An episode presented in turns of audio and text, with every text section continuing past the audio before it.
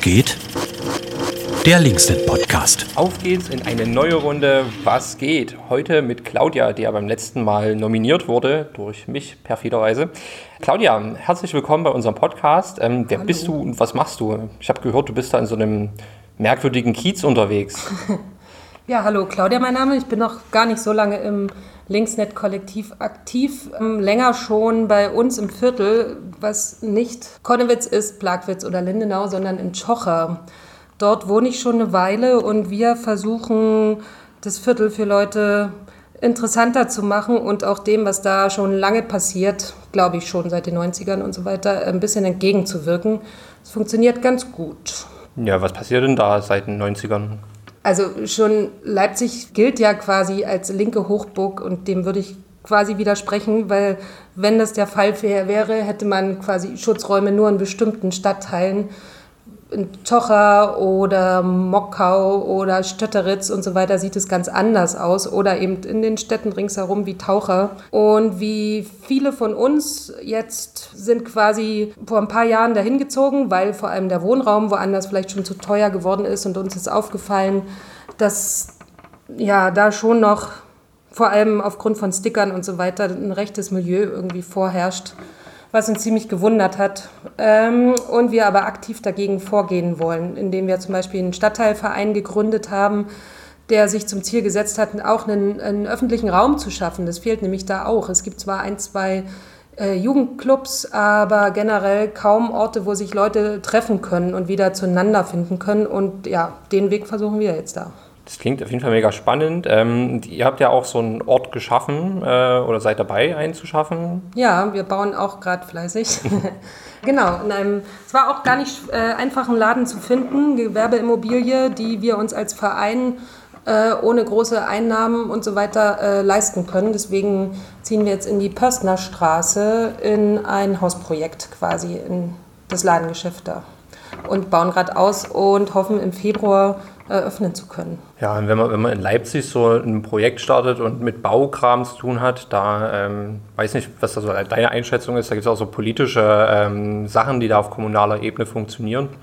Ich stelle mir da gerade vor, dass es halt da auch bestimmte Ideen braucht, wie man solche Ladenflächen erhalten kann. Ähm. Genau, das ist so ein bisschen absurd. Einerseits gibt es vor allem in Großschocher auch noch ganz viel leerstehende Läden, die man theoretisch nutzen könnte, wie auch äh, generell es immer noch sehr viele leerstehende Gründerzeithäuser in der Stadt gibt. Andererseits, wenn man die anmieten möchte, ist es ziemlich äh, teuer. Und ja, ein, eine Sache ist, dass wir den Raum wieder nutzbar machen wollen als öffentlichen Raum, aber eben auch, um dem Leerstand ein bisschen entgegenzuwirken mit einem demokratischen Projekt. Ja, ähm, das klingt auf jeden Fall mega spannend, was du machst. Äh, aber wir haben ja hier eigentlich das Thema äh, mit dem Aufreger der letzten so, Woche. Ja, was genau. ist denn da? Oh! Was hat dich denn besonders aufgeregt Fuck! in diesem Sachsen? In diesem Sachsen, ja. Äh, ja, natürlich die Demo am Samstag in Dresden. Da haben sich Corona-LeugnerInnen, VerschwörungstheoretikerInnen, Christinnen äh, und Neonazis zusammengefunden. Ungefähr 3000 Leute und standen da auf dem Theaterplatz.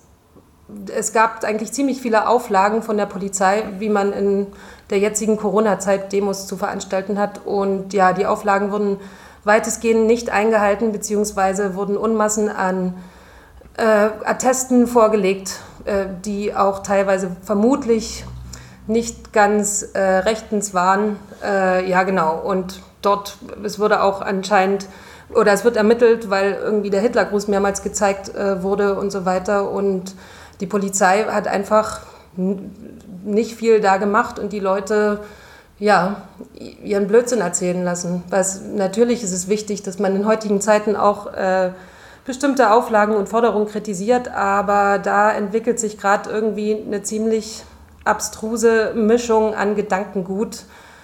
Und ja, es ist halt Dresden. Ähm, wird halt nicht so viel dagegen gemacht. Ja, und das hat mich ganz schön entsetzt. Vor allem im Vergleich dazu gab es auch in Leipzig eine Demo gegen äh, Staat und Gesetz, nee, wie hieß sie? Weiß ich auch nicht mehr genau gerade.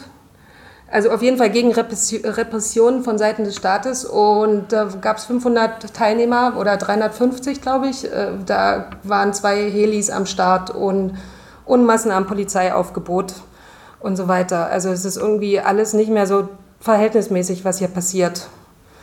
Und ich bin gespannt, wie das weitergeht, vor allem in Bezug auf nächsten Samstag. Da wird nämlich mobilisiert Querdenken bundesweit nach Leipzig. Und die Auflagen gelten seit heute, die neuen Verordnungen bundesweit und auch äh, sachsenweit. Ich bin gespannt, wie die Stadt damit umgeht und vor allem auch die Polizei. Ja, da gab es ja im Vorfeld jetzt schon einige äh, Aufreger. Da sind wir im Prinzip auch schon in der nächsten Frage mit dem Aufreger der nächsten Woche. Das liegt so ein bisschen auf der Hand, was jetzt äh, passieren wird, dass die ganzen Schwurbelleute uns unseren guten Schnitt in Leipzig versauen. Ähm, da gibt es ja auch mit den Hotels jetzt zum Beispiel so ein ähm, so halbgares Ding. Das sind einige Hotels, die Leute als Business ähm, Leute einchecken lassen, um dieses Tourismusverbot äh, zu umgehen. Genau. So das habe ich auch gelesen. Ich bin mal gespannt. Irgendwie müssen, es geht viel durch Twitter vor allem. Ich bin gespannt, wie die Stadt und die Hotels und so weiter äh, reagieren und ob das irgendwelche Konsequenzen hat und ob man dem irgendwie noch offiziell gegensteuern kann, weil ja, 5.000 bis 10.000 dieser Menschen auf dem Haufen in Leipzig, das ja, würde ziemlich den Schnitt versauen. Ja, ich meine, das Problem ist ja auch, dass die äh, nicht dran glauben, dass es eine Pandemie gibt und sich halt im Zweifel auch über die Regeln hinwegsetzen. Also ich weiß nicht, wie du das einschätzt. Äh, ich sehe da keine Polizei, die dann auch mal recht durchsetzt. Ich bin gespannt. Also es ist ja auch schwierig, irgendwie auf Polizei zu hoffen, die man ja ähm, andererseits auch wieder kritisiert. Aber an die Vernunft der Leute, die da demonstrieren wollen, kann man nicht appellieren. Deswegen bin ich gespannt, was die Stadt macht und wie die Polizei vorgeht und ob auch mal gegen so eine Demo äh, vorgegangen wird, wie gegen viele linke Demos, die hier in der Stadt stattfinden.